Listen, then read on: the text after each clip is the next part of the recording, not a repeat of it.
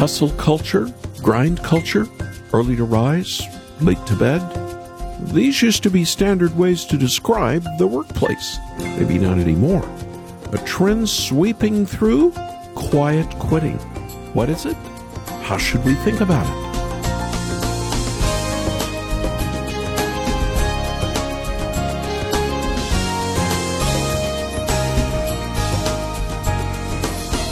Quiet quitting isn't really about quitting.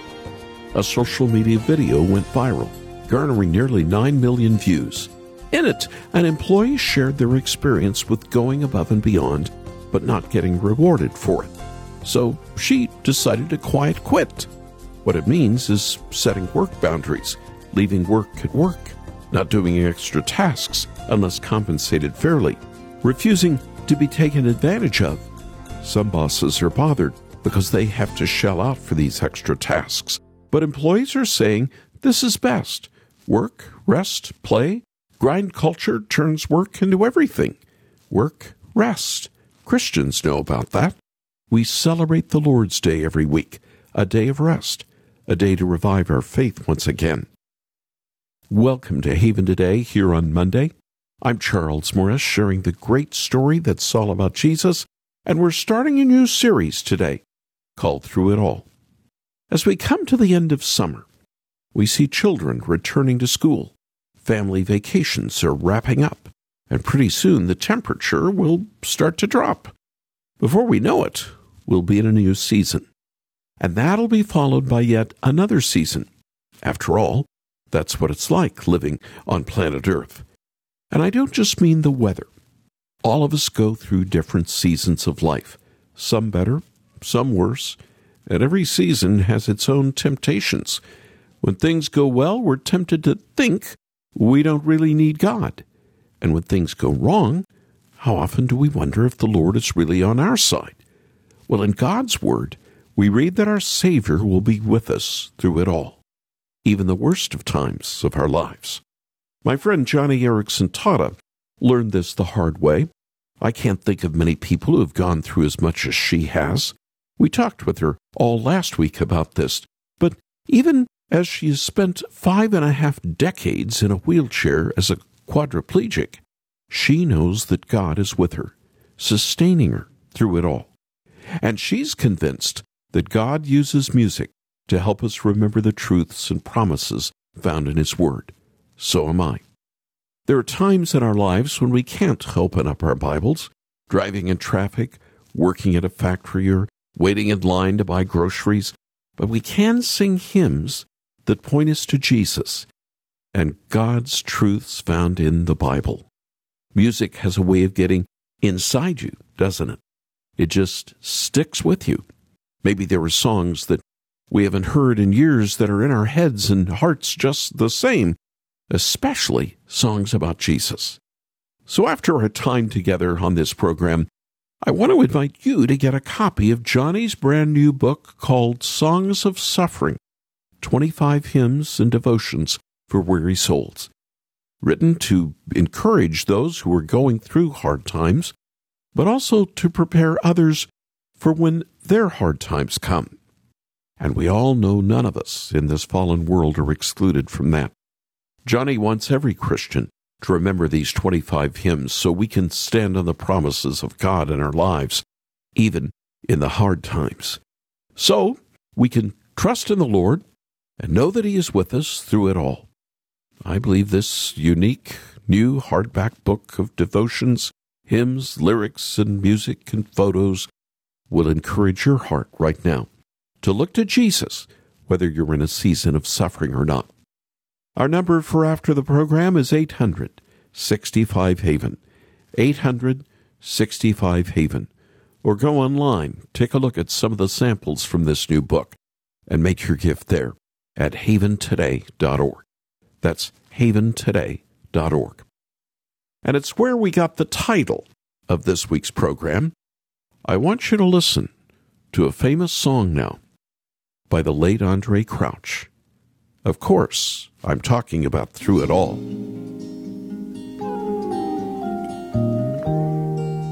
I've had many tears and sorrow.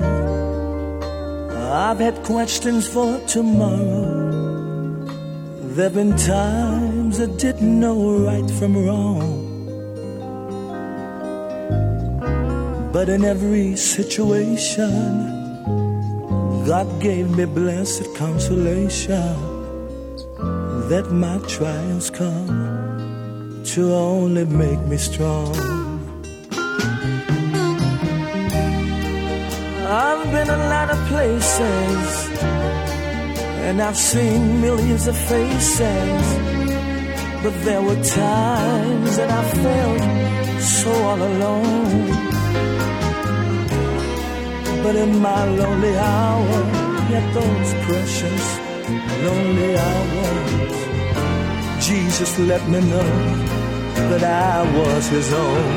That's the reason I say that through it all, mm, through it all, oh, I've learned to trust in Jesus. I've learned to trust in God. Let me tell you that through it all oh, through it all. I've learned to depend upon His word. So I thank God for the mountains, and I thank Him for the valleys, and I thank Him for the storms He's brought me through. Oh, if I'd never had a problem, I'd never know that God could solve them. I'd never know what faith in His Word could do.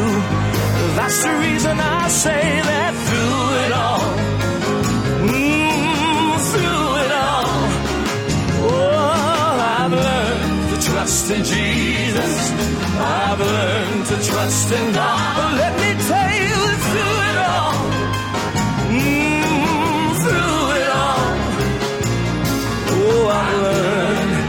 Learned to depend upon His word. Oh, let me tell you right now that through it all, sometime the fire, through it all, my, my, my Lord. I've learned. I've learned. And I can see trust in God that through it all, let me tell you that through it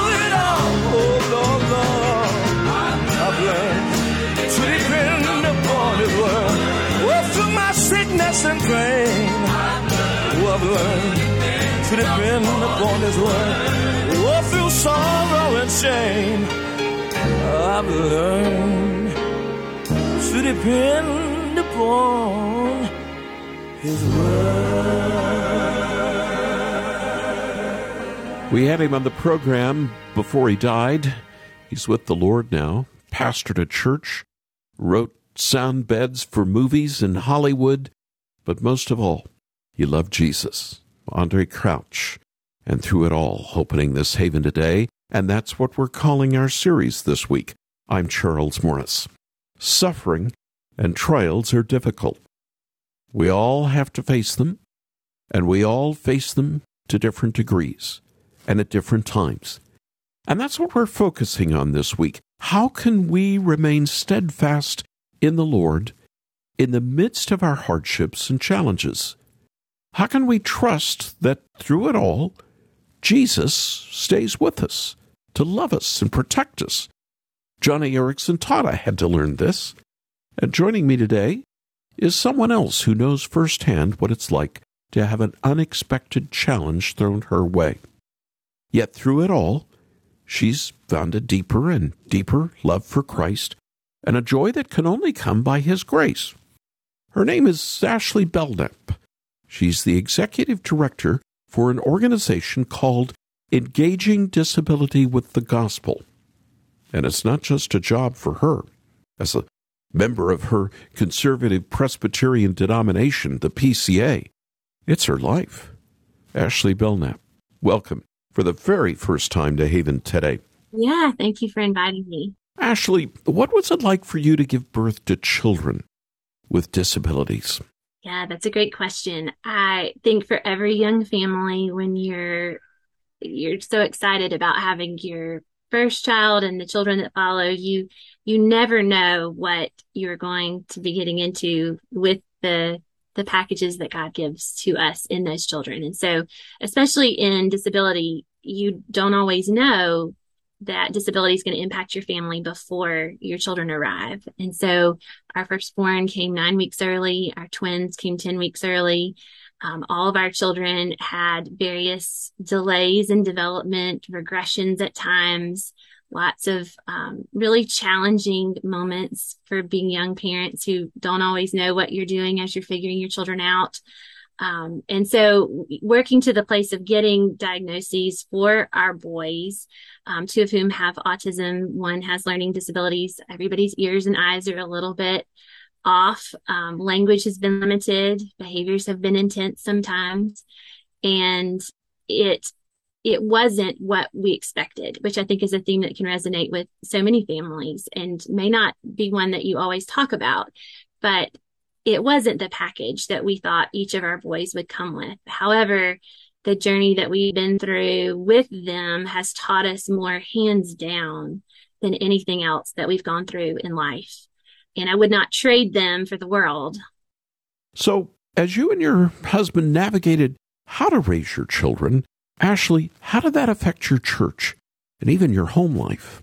Yeah. So we were a couple that were heavily involved in our local church. And I taught all the ladies' Bible studies, and my husband was chairman of the deacons. We were there every time the church was open and loved having families over.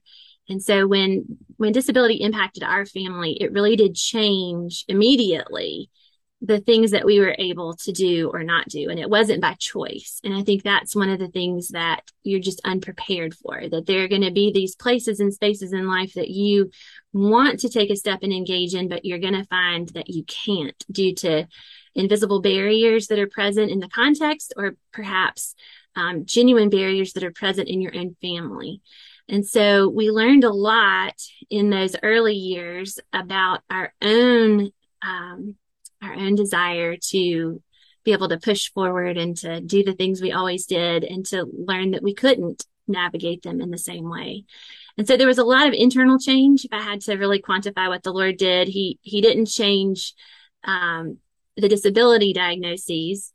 He instead changed the people. And in that, he taught us how to navigate church in a new way. He taught us how to build friendships at paces our children could handle. He taught us how to uh, learn to support and buoy limited language and behaviors that are being used for communication. He taught us how to adapt our teaching and how to love really well those that uh, maybe don't always fit into the box that we've created at church.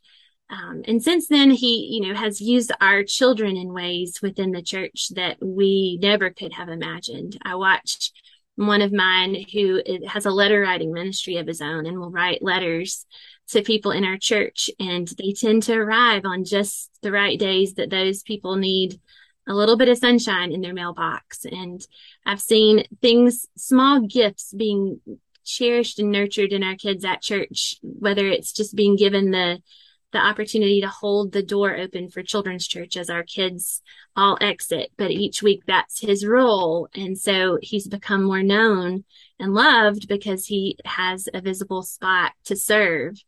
Um, just watching how much the Lord has taught us through what they have gone through and that the things that really matter the most are not overcoming the suffering um, or whatever disability diagnosis you might be navigating, but instead allowing him to create that deep, great joy that is in the midst of the hard. No, it might not look like what we're wanting it to look like, but when we lay that down and let the Lord use it, there is such deep joy and there is such um, tangible ways of how God makes the body of Christ stronger by using the weaker members. Wow, that's beautiful. Thank you for sharing that incredible story of grace. I wonder, is there a particular hymn that has ministered to you and your family as you've walked together through these challenges? Hymns have really been such an important part of the way that God has encouraged my own heart, reminded me of the truths that I know to be from scripture, but sometimes are harder to believe in the moment when you're living in the hard. And hymns are just a great way to keep singing the gospel truths to yourself until you really believe and feel them again. And so one of the ones that comes to mind is whatever my God ordains is right, his holy will abideth. And when you sing those words back to yourself over and over again, you begin to, to change your perspective of wanting to change the will of God and instead, um, wanting him to change you where he's put you and wanting you to be uh, fully used in his will, being able to lay down our own desires and our own rights and our own um, longings and instead love where he has us and to really pick up our, our cross and follow him. Um, so I really, I can't say enough about hymns have been an instrument of his grace and his encouragement and his comfort all throughout learning to navigate disability. Um, because in the end, you, disability doesn't go, you can't get to the other side of it. It is, um, it is going to be a long journey in the same direction. And one of the things my husband and I pray each day is that we'll be faithful where we are and that we'll find that deep joy in what he brings. And so far, what he has brought is right and good. And we not only wouldn't trade it, but we really have been made more fit for heaven because of it. Thank you so much again, Ashley Belknap, for joining me here on Haven today. Your story points us to Jesus, and it did so in a powerful way. As I was listening to Ashley reflect on the joys of knowing the Lord and trusting in His good plans for us, I couldn't help but remember a story from the Gospel of Mark. It's there in chapter 10. Parents of young children the Greek word tells us they were infants and were trying desperately to bring them to Jesus. They wanted them to be close to Him, cared for by Him, and even blessed by Him. But there was a barrier. The barrier was the disciples and everyone else. And what Jesus did in that moment was astonishing. Do not hinder them. That's what he said. Raising children with disabilities you realize the barriers that exist among people and in society, even in the church. But removing those barriers can be so freeing. Let them come to me. That's what Jesus said. Do not hinder them from coming to me. In other words, why can't they come too? Just because they're a little inconvenient at times? He loves them just the same. And he makes room for them at his table and so should we. Ashley's story that we just heard reminds us of the great love of our Lord. He doesn't stand off at a distance and tell us to come, to make our own way to find Him. He comes to us and removes all the barriers that exist so that we can just be close to Him and rely on Him and trust in His saving grace. Through it all, He is faithful. Through it all, he redeems us, and through it all, He will lead us to His glory.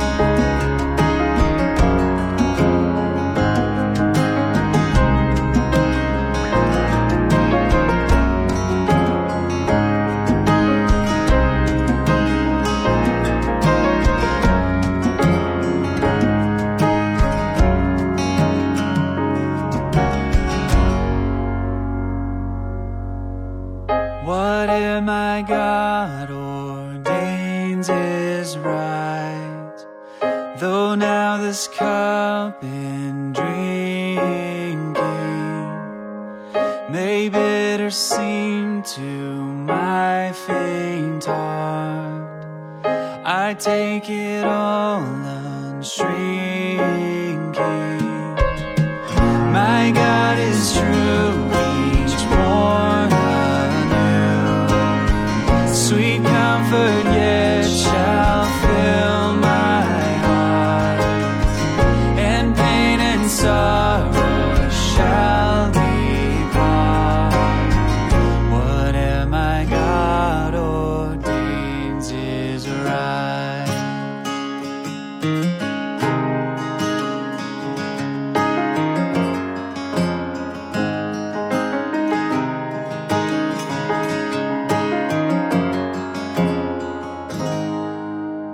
Those lyrics are significant, written in 1675 by Samuel Rodigast. Whate'er my God ordains is right, his holy will abideth. I will be still, whate'er he doth, and follow where he guideth, and follow where he guideth. He is my God. Though dark my road, he holds me that I shall not fall. Wherefore, to him I leave it all. Let's pray. Lord, we read in Scripture where you lead us by the hand. You walk beside us. You never leave us alone. So, whether we have children with disabilities, or we have illness coming into our own lives, or whether we face death's door, and we're doing it right now, we find what you ordain is right, and you will always lead us by your proper path. Turn our griefs away. Patiently, we wait for you, and we know that we don't need to be of faint heart, because you lead us every day anew and give us sweet comfort to fill our hearts, knowing that even if not today, someday pain and sorrow shall depart. We pray this now in the name of King Jesus, the strong one. Amen. We at Haven Ministries want to help you remember the promises of God through it all, even the hard seasons of life. And Joni Eareckson Tada agrees with that. And that's exactly what she wants to share with you in her new hardback book called Songs of Suffering 25 Hymns and Devotions for Weary Souls. The book has been a blessing in my own life. I've got it on my desk right now, as well as many others are being impacted. Well, in many ways, Joni's is acting like a song leader, guiding us through pain and weariness towards heartfelt praises to God. I want you to have this new book as we finish summer together. It's filled with photography, sweet devotionals that she's written, as well as the music and lyrics for each of those 25 hymns. And it's yours for your gift to Haven today. You just need to call us right now and mention Joni. We'll know what you're talking about. Our number is 800 65 Haven. 800 65 Haven. Or go online.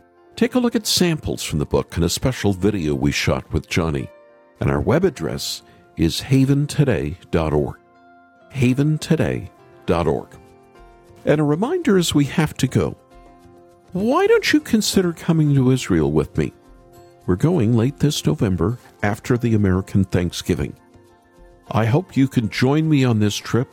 I think it would impact your life, your service to Christ, your understanding of Christ and His gospel and the Bible. You'll never be the same. So, on our website, haventoday.org, click on the banner at the top of our homepage, haventoday.org and that'll tell you all about the trip to the Holy Land. I'm Charles Morris. Thanks for joining me and starting your week with me. Won't you come back again tomorrow? And together, we'll share the great story through it all. It's all about Jesus here on Haven today.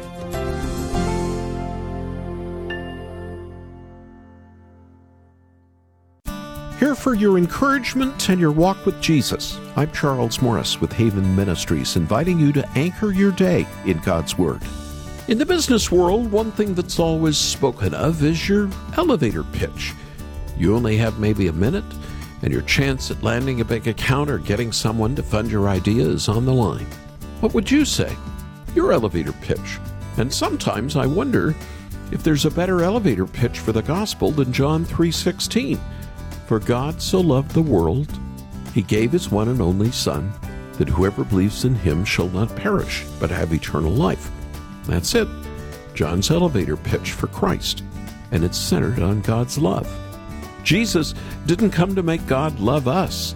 He came because God loves us. And that changes everything. Spend more time with Jesus. Visit getanchor.com.